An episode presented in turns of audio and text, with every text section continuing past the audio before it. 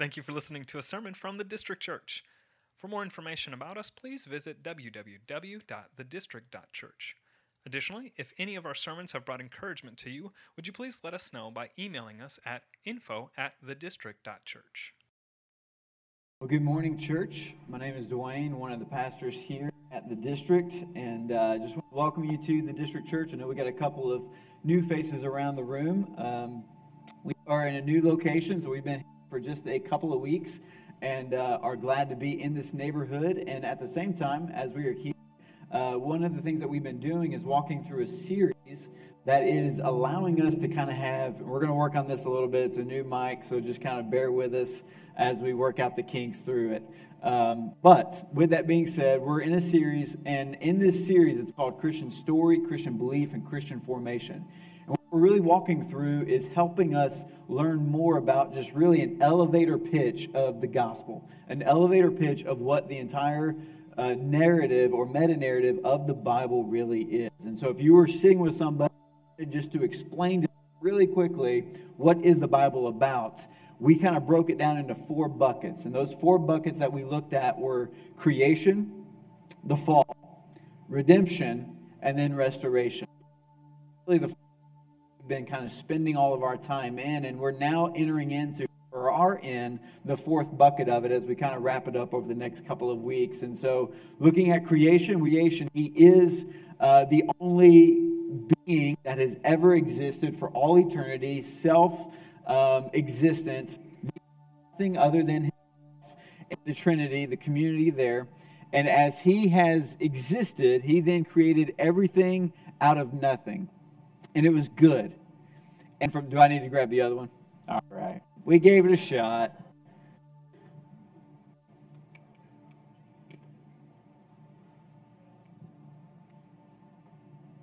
All right. Didn't have any problems out of this one. So he created everything and it was good. And then from there, we broke it. All right. We broke it. We fell. We sinned. We were disobedient to God. And through our disobedience, we fractured everything. We, we broke the cosmos, sin entered into the world, death entered into the world. And so anything and everything that you and I perceive is broken. Nothing that we see is perfect until ultimately God brought in the plan of redemption and enter in Jesus. And so throughout the entire Old Testament with the Israelites, everything points to Jesus Christ. So the law was not ever meant to be put into place in order for us to fully live by it, fully understand it, fully be obedient to it in order to bring about righteousness or salvation. Rather, the law was put into place so that Jesus Christ, when he would come, would be the standard of righteousness. He would come to ultimately offer perfection and please God in everything that he did his thoughts, his affections, his soul, everything that he exists as was perfect. And the law points to him. Not only did the law point to him, but the ceremonies that they offered, the sacrifices that they offered, everything was to point to Jesus. So his plan of redemption is literally spelled out throughout the entire Old Testament. And it's meant to spell out one thing don't miss Jesus when he shows up on the scene. Don't miss Jesus. You don't need anything else. Don't miss Jesus. And so Jesus shows up on the scene and is the plan of redemption. He is the only one that gives us any hope to fix the brokenness that we created, to fix the sin that we brought into the world, to fix the death that we ushered into the world. And so then through Jesus and his life and his death and his resurrection, then comes the birth of the church. And that's what Josh kind of ushered in last week as we started walking into this idea of how does God now begin to restore all things because redemption has come because Jesus Christ is here, because he has done the work of salvation, and because he now is with us, spreading his message, spreading his gospel. What is the purpose of the church in helping to offer or bring about the restoration of all things? And so last week he talked about the birth of the church. Now we are looking at today the purpose of the church as God is using it as the primary vehicle to restore all things. And then next week, uh, and, and, really what we're talking about today is what our belief is regarding that. What is our belief about the church of Jesus Christ? And then next week, we'll really look at kind of where the rubber meets the road on the practicalities um, um, uh, really the application of how it fleshes itself out in your personal day and, and your personal lives and how you interact with others, how you interact with God. But today, I want you to see the foundation of that. I want you to see the purpose of the church. And if we're not, as a church, operating out of this purpose, then we are not being the church. We are not existing as the church. We're just a group of people gathering together to sing some songs, but we're actually not being the church. If we're not believing these things to be true, and therefore having them shape and mold our lives to become more like Jesus. Because what I'm going to talk about today regarding the purpose of the church is flowing from the essence of who Jesus is, what he is all about. Because just so you know, again, like I said, we've got some new faces. We are all about Jesus. Nothing else.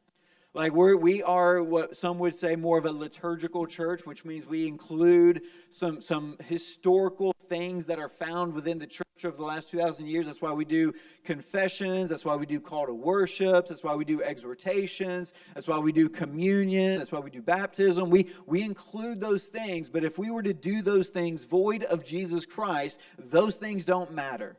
They don't matter. We're singing empty songs. We're offering empty prayers. We're doing empty confessions. We're doing empty sermons. We're doing empty things if Jesus Christ is not the main focal point of everything we offer and everything that we do and everything that we believe in. And so that is why today I want to show you this passage of Scripture, which comes from, again, the words of Jesus and his commands that are offering for us the purpose of the church and why it exists. So if you will, Turn with me to Matthew chapter 22. Matthew chapter 22, we're going to be looking at verses 34 through 40 today in our main text, and then we'll offer a couple of supporting texts with it as well. Matthew 22, picking it up in verse 34. But when the Pharisees heard that he had silenced the Sadducees, they gathered together, and one of them, a lawyer, asked him a question to test him Teacher, which is the great commandment in the law? And Jesus said to him, You shall love the Lord your God with all your heart, and with all your soul, and with all your mind. This is the great and first commandment. And a second is like it You shall love your neighbor as yourself. On these two commandments depend all the law and the prophets. So, a couple of things to point out here to, to draw this connection here. Because again, Jesus is, is giving them a command. He's telling them this is what you should do. If you're asking what is the greatest commandment, I'm telling you the greatest commandment is to love your God with all your heart, with all your soul, and with all your mind. That's the greatest commandment. That's the number one commandment. Number one purpose in life is to love God with everything you got all your heart, all your soul, all your mind.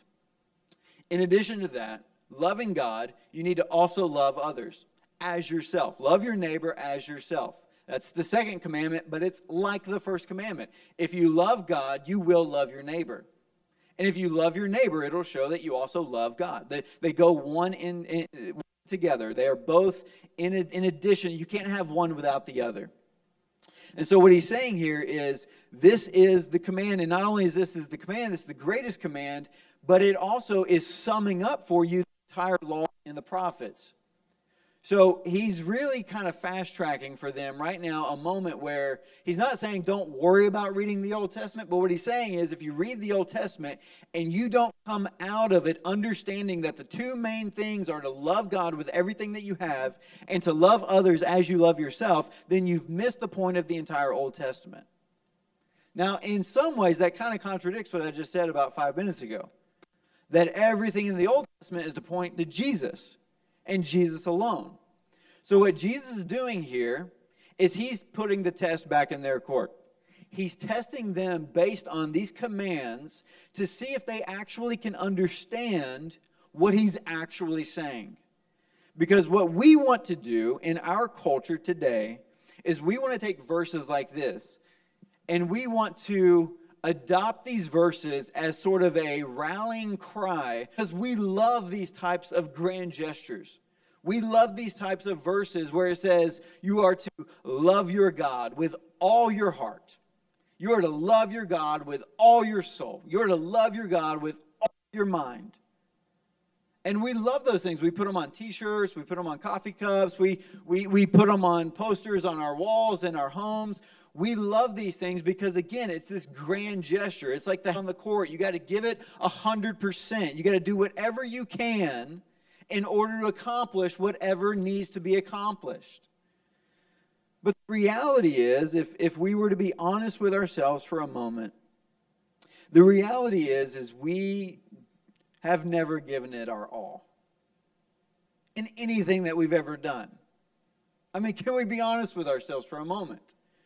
We've never given it our all. We've never left it all out on the field. Why? Because we're finite. We're limited. If you try to give it your all, you'll pass out before you can actually do that. You can't. Like, we're not even good at failing. Our bodies will give up before we uh, are able to do that. We cannot give it our all. And so, when we hear a scripture like this, you are to give it your all. What Jesus is doing is he's giving them an impossible command. He's giving them a command that only God can fulfill.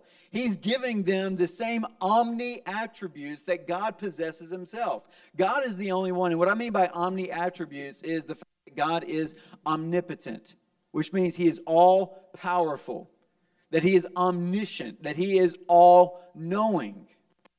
And what he is commanding us here is to be omni, to, to give our all in loving him with our heart, to give our all in knowing him with our mind to give our all in worshiping Him with our soul when it comes to our physical and emotional well being. And it's impossible for us to do that. Should this not be a command that we look at and think, seriously, Jesus? This is impossible for me to accomplish. It's impossible for us to be faithful to. At best, it's temporarily invigorating, like a halftime speech, and at worst, it's soul sucking and defeating when we realize I can't love Him with all my heart, and with all my soul, and with all my mind. I mean, just loving Him with all my heart at the very best moments, uh, moments of my life, when my affections for God have been the highest and my devotion the strongest my heart can still be polluted with the indwelling sin of selfishness. That somewhere in there, even when, again, I'm on the mountaintop with all my affections, with all my heart, with I, I'm believing that I am loving him with all my affections, there's still within me this indwelling sin of selfishness that I'm doing it to gain something. To gain something. Love him with all my soul, even in those moments, those times in my life where everything that animates my physical and emotional well-being whatever that looks like whether that's going out on the golf course and i'm trying to worship him because i'm, I'm doing something I enjoy and it's and it's even though physically taxing it's physically restful for me for some reason even in those moments where i'm trying to my emotional well-being i'm doing it and looking for it in all the wrong places places where it's not actually finding soul rest in God alone. Love God with all your mind. When, when added to all my heart and all my soul is all my mind, every thought and every intellectual desire that I might have, I am simply condemned three times. Condemned three times when we're truly looking at these things. Because as Isaiah 55 says, seek the Lord, that is, love the Lord, worship the Lord, go after him while he may be found, call upon him while he is near. Let the wicked forsake his way, and the unrighteous man his thoughts.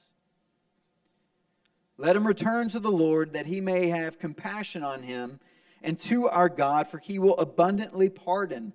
For my thoughts are not your thoughts, neither are your ways my ways, declares the Lord. For as the heavens are higher than the earth, so are my ways higher than your ways, and my thoughts than your thoughts. Even when we think our thoughts are on and they're right and they're good, they're still not the thoughts of the Lord. We cannot love Him with all our mind in a way that ultimately pleases Him in perfection. So follow me here for a moment. Jesus is commanding us to love the Lord with all your mind, your thoughts, and yet also tells us in Isaiah that your thoughts are essentially ungodly and that they're not like God's thoughts. They're not God-like thoughts because they are not like His. Love God with God-like thought of mind, God-like animation of soul, God-like affection of heart.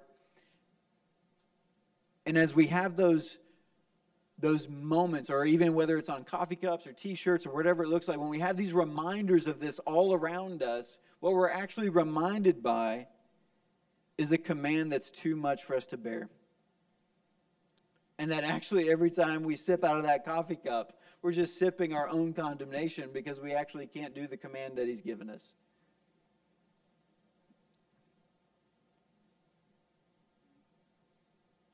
But here's the truth you're going to be okay.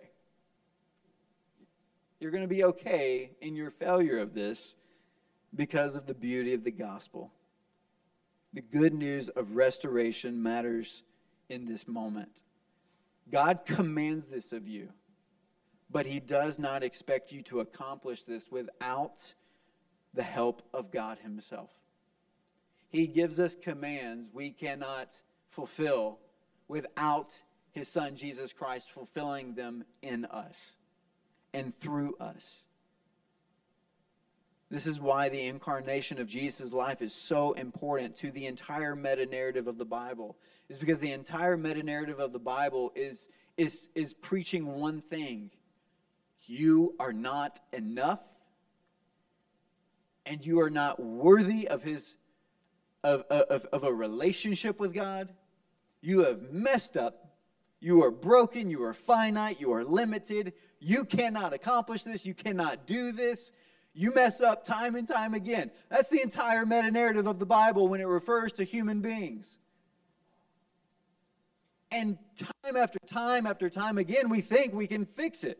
We think we can solve it. We think we can do what He has commanded of us. But yet, we need to come to the realization, the freeing realization, that we can't. That we can't. God commands us to keep this law summed up in the great commands of love God with all your heart, all your soul, all your mind, and also love your neighbor as yourself. And on these two commandments depends the entire law of the Lord. We cannot accomplish it, achieve it, or 100% nail those two commandments alone. And how do I know that? Because Romans 3 19 through 24 says this We know that whatever the law says, it speaks to those who are under the law, that is, you and me so that every mouth may be stopped. Stop giving excuses. Stop giving empty promises to God that I will do it right this time, that I will follow you perfectly this time. It will stop us, and the whole world may be held accountable to God. For by the works of the law, you trying to do this, by the works of the law, no human being will be justified in his sight. No human being will be declared perfect pardoned, forgiven, righteous by us trying to love the Lord our God with all our heart, with all our soul, with all our mind. No human being will be justified in his sight. Since through the law comes knowledge of sin. You see, these disciples, when, when these disciples and these adversaries of Jesus, when they're hearing this this message from Jesus love the Lord your God with all your heart, with all your soul, with all your mind it was meant to produce one thing and one thing only. Not a rallying cry where they leave saying, let's go do this. Let's, let's storm the front. Let's, let's get to the battle lines. Let's go love the Lord our God with all our heart, with all our soul, with all our mind. It was not meant to produce that out of them. What it was meant to produce out of them was literally them falling to their knees and saying, This is too much for us to bear. We can't do this, it's impossible. It was meant to reveal to them their sin, their sin, their fallibility, so that then he could respond, but now, but now the righteousness of God has been manifested apart from the law. The law cannot manifest the righteousness of God. You doing it perfectly cannot manifest the righteousness of God something else has to be manifested. Incarnation of Jesus Christ showing up on the scene. Although the law and the prophets bear witness to it. They're talking about Jesus the whole time. The righteousness of God through faith in Jesus Christ for all who believe. For there's no distinction, for all have sinned and fall short of the glory of God and are justified by doing the law? No. Are justified by loving the Lord your God with all your heart, soul, mind, and spirit? No. Are justified by his grace as a gift. His grace as a gift through the third bucket the redemption that is in Christ Jesus. The redemption that is in Christ Jesus. Only a righteous heart can love God with all their heart. Only a righteous soul can love God with all their soul. Only a righteous mind can love God with all their mind. If righteousness is necessary, perfection is necessary, and it's ultimately not found in our world, it's not found in you and me, in our trying, in our merit, then it must come from out of our world. And that's through the manifestation of Jesus, the God man coming into our world to be the only righteous person to ever live and never sin. Jesus is the only one who has loved God with all his heart. He is the only one who has loved God with all his soul. He's the only one who has loved God with all his what? Mind.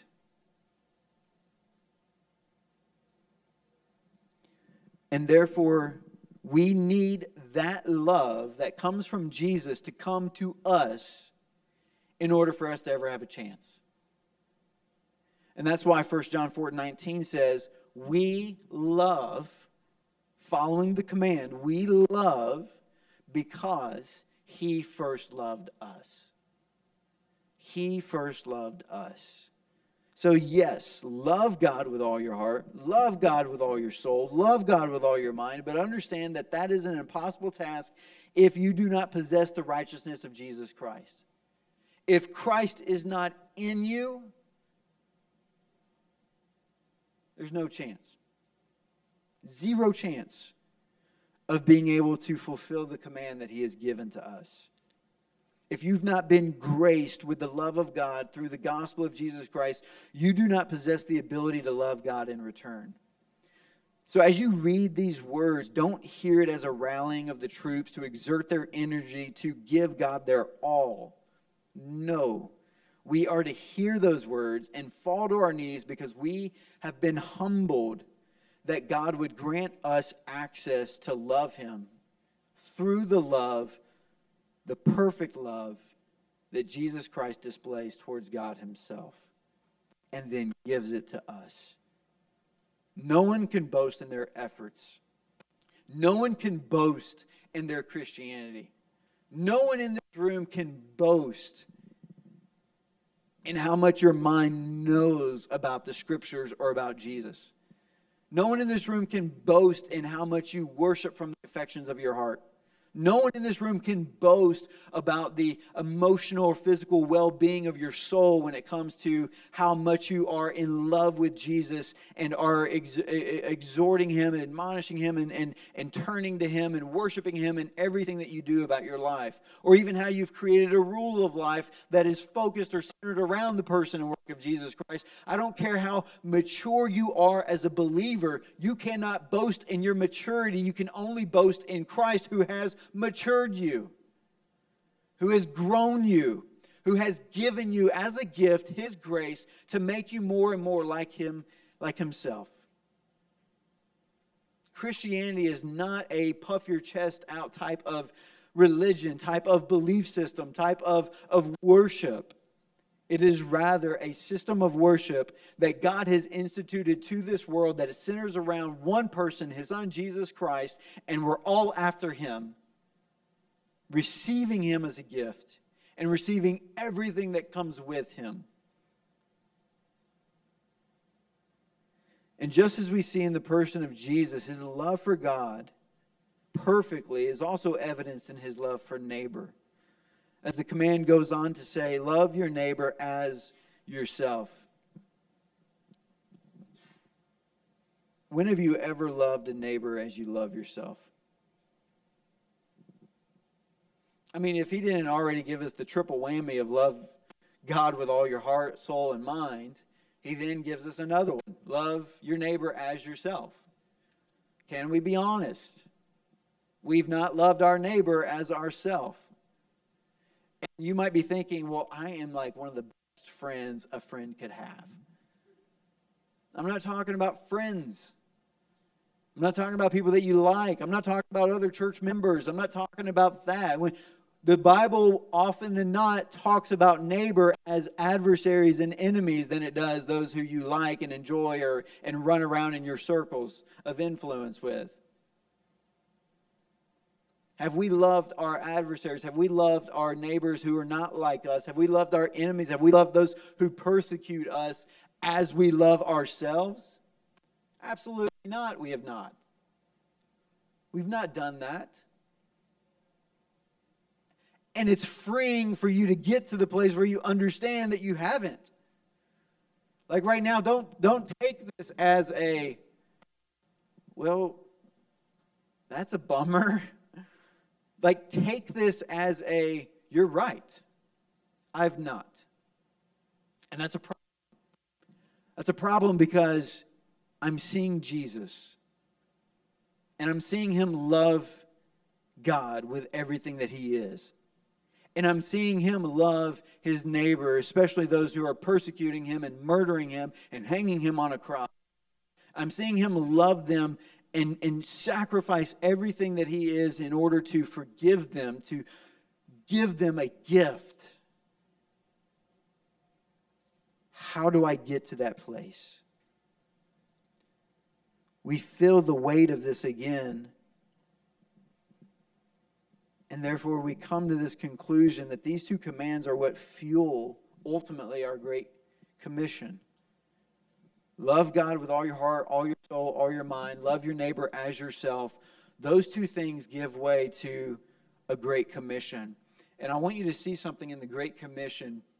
And again, this is if you were to uh, just dumb down purpose of the church, love God, love others. Love God, love others and I'm sure you've seen that on billboards. Uh, uh, a thousand churches have as their vision statement love God, love others, because it is the purpose of the church.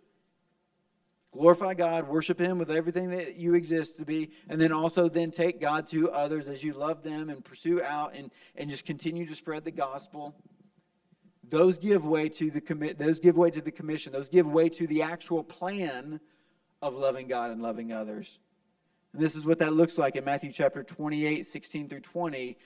And I believe one of the things that Jesus does here, which is such a beautiful way eh, because it's Jesus, in how he offers himself as the fuel and source needed for us to actually love God and love others through the Great Commission. Through the Great Commission. This is what he says in Matthew chapter 28, starting in verse 16. Now the 11 disciples went to Galilee. Now listen for just for those of you who don't have a church background, this is post Jesus on the cross, all right? He's he's been taken to the cross, he's been killed, he's been buried for 3 days, he resurrects, and after he resurrects, he hangs out for about 40 seat at the right throne of, of, of the throne of God. In these 40 days, he gathers his disciples and they come onto a mountaintop and this is where it picks up. The 11 disciples went to Galilee to the mountain to which Jesus had directed them. And when they saw him, they worshiped him, but some doubted.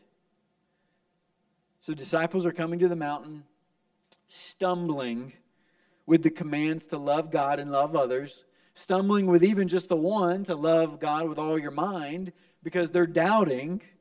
They can't even get that one right. And these are guys with Jesus for the last three years in ministry. They've seen him do the miracles. They've seen him raise dead people back to life. They've seen him come back to life. And yet, some are still doubting. Some are still unable to love him with all their mind. This should be a comforting truth for us because I guarantee for you there were people in this room, me with you, who are singing songs this morning, and we've got some level of doubt. We've got some level of confusion in our minds. We've got some level of discontentment within our hearts, within our souls.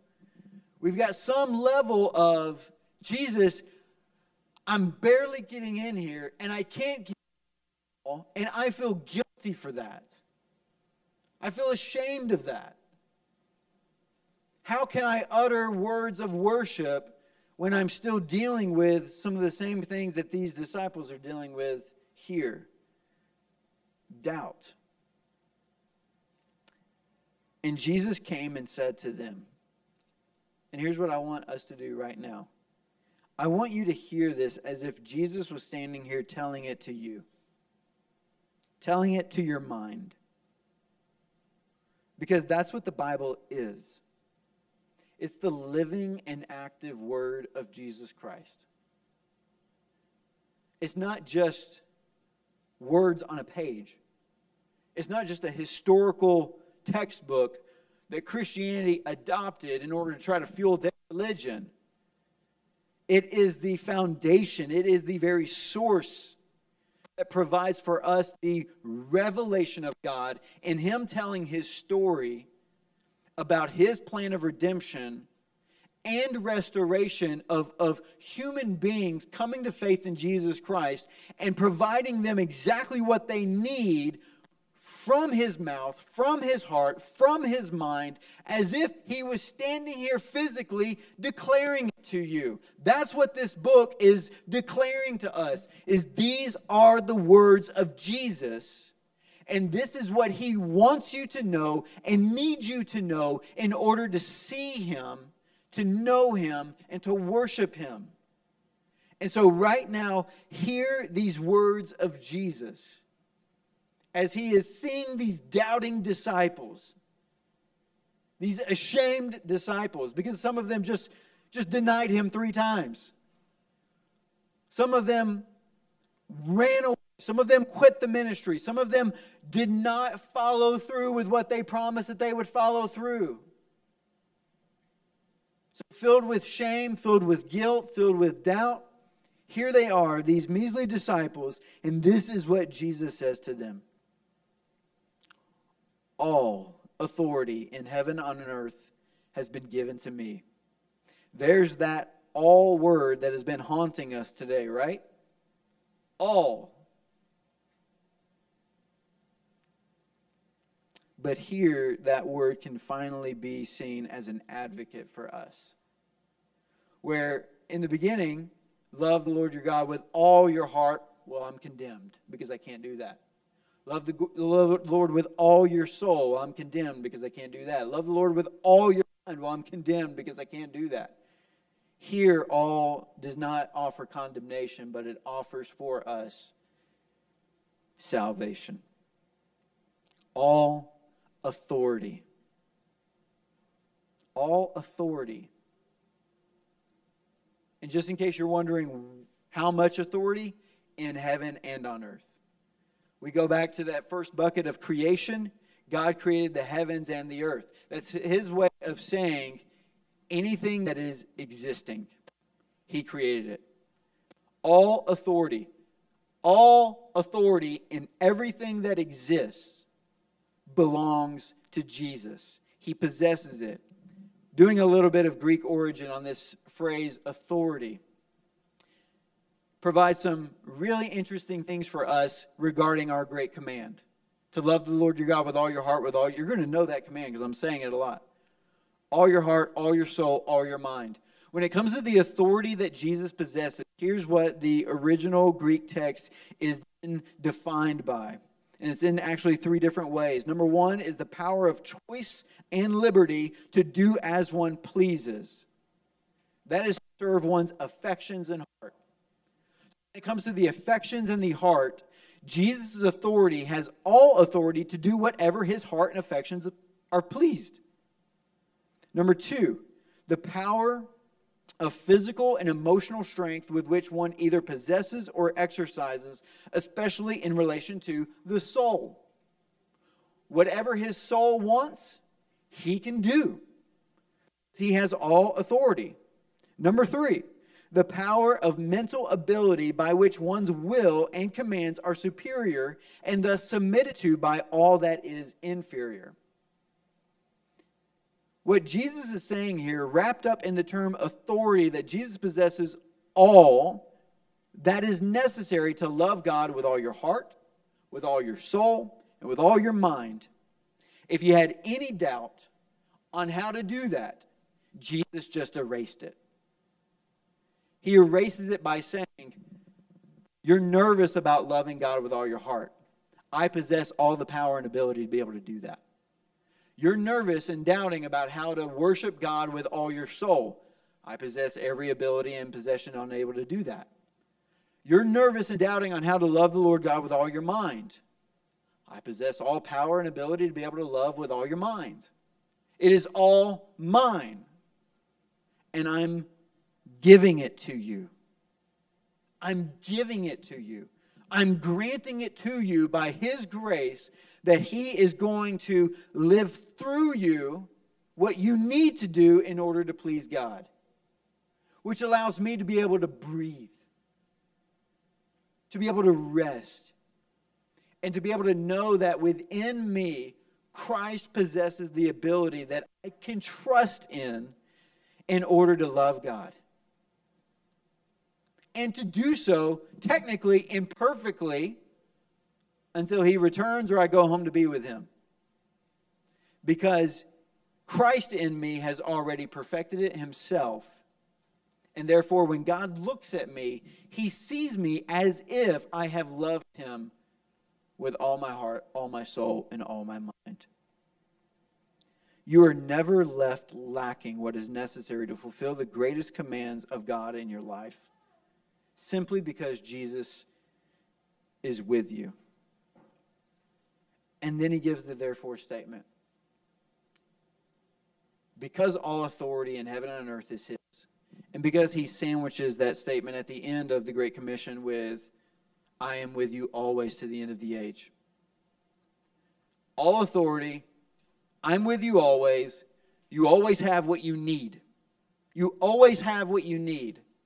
Because you always you need, go therefore and make disciples of all nations, baptizing them in the name of the Father and of the Son and of the Holy Spirit, teaching them to observe all that I have commanded you. And behold, I am with you always to the end of the age. To love the Lord your God with all your heart, all your soul, all your mind, to love your neighbors as yourself, is fleshed out in being a disciple a disciple who goes and sees anyone and everyone that exists and says, I'm going to take the gospel message to them. That's making a disciple. I'm going to take the gospel message to them. I'm going to tell them about the creation. I'm going to tell them about the fall. I'm going to tell them about the plan that God has, has had from the very beginning on how He's going to redeem His people, which is purchase them at a cost. And the cost is the shedding blood of Jesus Christ. I'm going to purchase them at a cost. I'm going to redeem them. And I'm going to make a people. And that people is the birth of the church. And that church has one job one job to love me and to love others.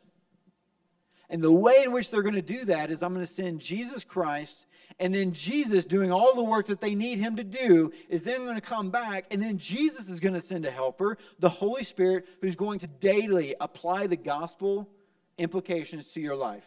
The good news that all authority in heaven and earth has been given to Jesus, and Jesus, therefore, is giving you all authority to be able to love God and love others. Tell them about Jesus Christ. And as they hear the gospel message, faith is granted, they believe in him, and then they continue doing the cycle. They continue sharing that good news. They continue receiving the forgiveness, receiving the love, receiving the restoration that comes from Jesus. And in all of that, worshipers are being born one after another, after another, after another.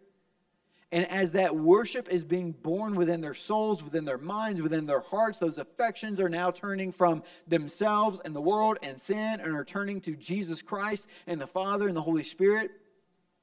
the glory of God is spreading over the earth, as Habakkuk 2:14 says, as the waters covered the sea. That's God's mission. That's God's whole plan is to spread his glory over the entire earth. The church's mission is to spread it by just telling others, this is what Jesus has done for me. This is what Jesus has done for me. I've been trying to live a life by pleasing myself, finding satisfaction. And what that ultimately is, at the end of the day, is you trying to numb the fact that you're broken. Like our entire world is trying to numb the fact that they're broken by trying to outdo themselves in pleasure, outdo themselves in satisfaction. God is not anti pleasure. He's not anti satisfaction. He wants you to be the most pleased and satisfied person who exists. Our world thinks this through trinkets and toys. God knows that it's only through his son, Jesus Christ. That we are most, as, as John Piper says, that God is most glorified in us when we are most satisfied in him not in things, not in people, not in careers, in Him, in Him alone. If we do not get to the place where Jesus Christ is our greatest treasure, then we will always look for treasure elsewhere. And we will be dissatisfied every time we open up that box of treasure, whatever it is and it does not satisfy, it does not provide for us what we think it will ultimately provide. And so the message that we're declaring to others, going and making disciples of nations, baptizing them in the name of the Father, Son, and the Holy Spirit, is teaching them to observe all that Jesus commanded us. And what Jesus commanded us is, I'm what you need. I am the way, I am the life, I am the truth. You will find no life apart from me. You will find no truth apart from me. No matter how much you seek it out, you will not find it anywhere else. You can look inside and meditate on your own little heart as much as you possibly want, but you're not going to find any truth there. You can look into your mind, you can look to the stars, you can look to all kinds of other things, but you're not going to find any truth there because it's broken, it's fractured. Jesus Christ is the way, the truth, and the life, and no man comes to the Father except through him. Through him. No man is pleased except through Jesus. And it's only when we see Jesus and love him with all our heart, soul, and mind. And the only way we can do that is if Jesus does it for us. It all comes back to Jesus. We are just simply beggars here today, begging for more of Jesus, and then begging others to get Jesus as well. But yet we are the most satisfied beggars that ever exist because we're full. We're not begging because we lack anything. We're begging because in our satisfaction, we want more of that satisfaction. We want more of Jesus. And so, what we're going to talk about next week is how we actually play that out in our daily lives. What does it actually look like to make disciples? What does it actually look like to, uh, and, and baptism isn't just what we're referring to with the waters, but what does it look like to baptize them in the name of the Father, Son, and the Holy Spirit? And what does it look like to teach them all that I have commanded you? Because there's a, there's a distinction between making disciples as well as teaching them to observe everything that Jesus has commanded us. There's a lot more to it than just showing up and participating in church.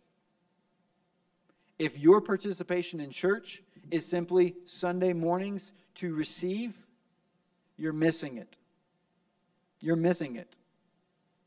You might think that that is in some way you loving God with all your heart, all your soul, with all your mind, but just to show up and receive is not also loving your neighbor as yourself. It's not also going to make disciples. It is a process and a function in which we are making disciples. That's included here. Right now, disciples are being made by the proclamation of his word, by the singing of the gospel, by the praying of the gospel, by the confessing of the gospel, by the uh, uh, fellowship of the gospel as we relate and talk to one another afterwards. That is a process of making disciples, that is a function of it. In addition to that, there's a communal aspect of it where we gather in groups throughout the week and we make disciples as we interact in the lives of one another and we rebuke one another and we correct one another. We train one another in righteousness. We also encourage one another and we stir up one another and we love one another and we exhort one another and admonish one another and we give scripture to one another. That's also a part of making disciples. All of those things are a part of the process. You remove yourself from any part of that process, and not only are you hurting yourself when it comes to the joy that is to be had, but you are also hurting those to which you are called to go and make disciples of. You are stopping it at the part where Jesus says, You're in the game. There is a rallying cry to play in the game, but you're missing it. You're missing it. So we'll get to that next week. Today, the way that I want to close out when it comes to communion is centering on this all authority.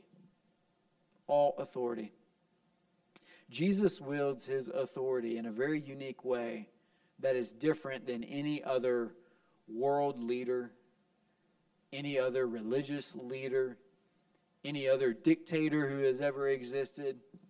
Most wield their power, their authority by oppressing and suppressing other people or by exerting their dominance or by exerting their knowledge, their abilities, their competencies, their skills. Essentially, what they're doing is they're gathering as many people in a room as possible, and they're saying, I'm the smartest one in the room. I'm the one with the most power in the room. Therefore, elect me to be your dominant leader.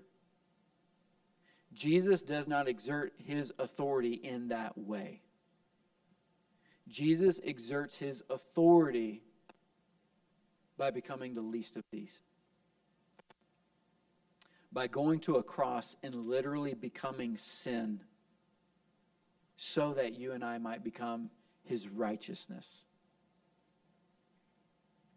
Jesus exerts his authority by literally saying, While we were yet sinners, I'm going to die for you. Talk about loving your neighbor as yourself. It goes beyond that. it goes beyond that.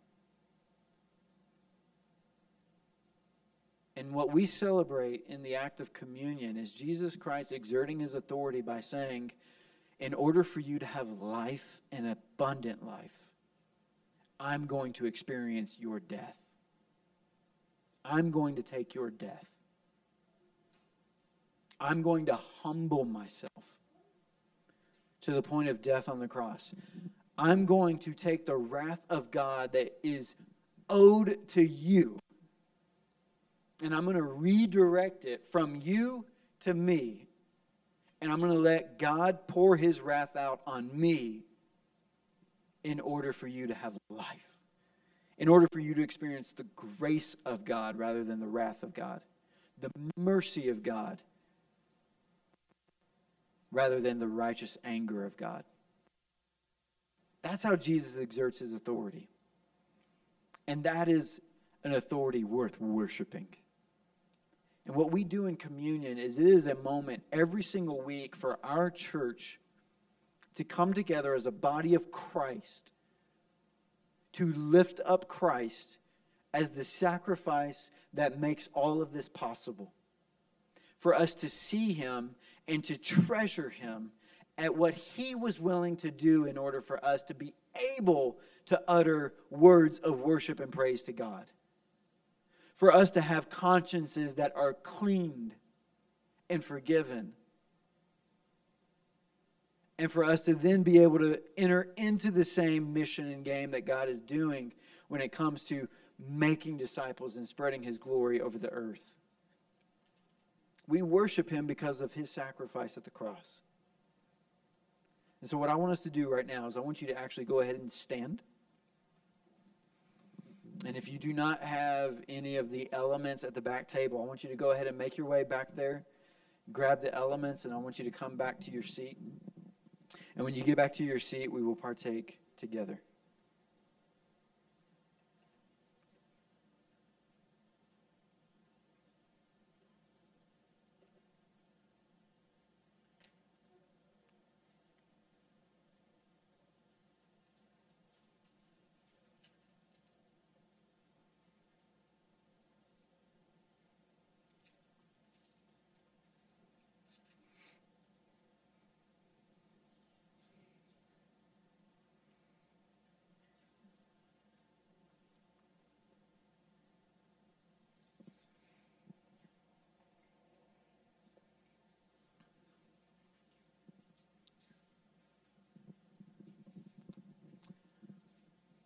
This is a time, again, for us to, to be refreshed, to be restored at the sacrifice Jesus was willing to offer. This is a time where we can remember that Jesus became our sin. All that shame, all that guilt, all that pain that we have felt and that we have experienced because of our sin that we have committed, Jesus Christ has taken it from you and has placed it on himself and then has given you, granted to you, all of his righteousness, which cleanses you, forgives you, frees you of any doubt or any shame or any guilt that you've ever experienced once and for all. And we do this every week, just like I hope that you, with your spouses or with your kids or with your family, every single week you, you tell them you love them you spend time with them. You enjoy them. This is a reminder for us every week to kiss Jesus because of what he has done for us. To thank him, to worship him, to tell him we love you because you first loved us through your life, death, and resurrection. And so, this is what the Apostle Paul says to the church in Corinth regarding the church gathering in order to partake of this supper.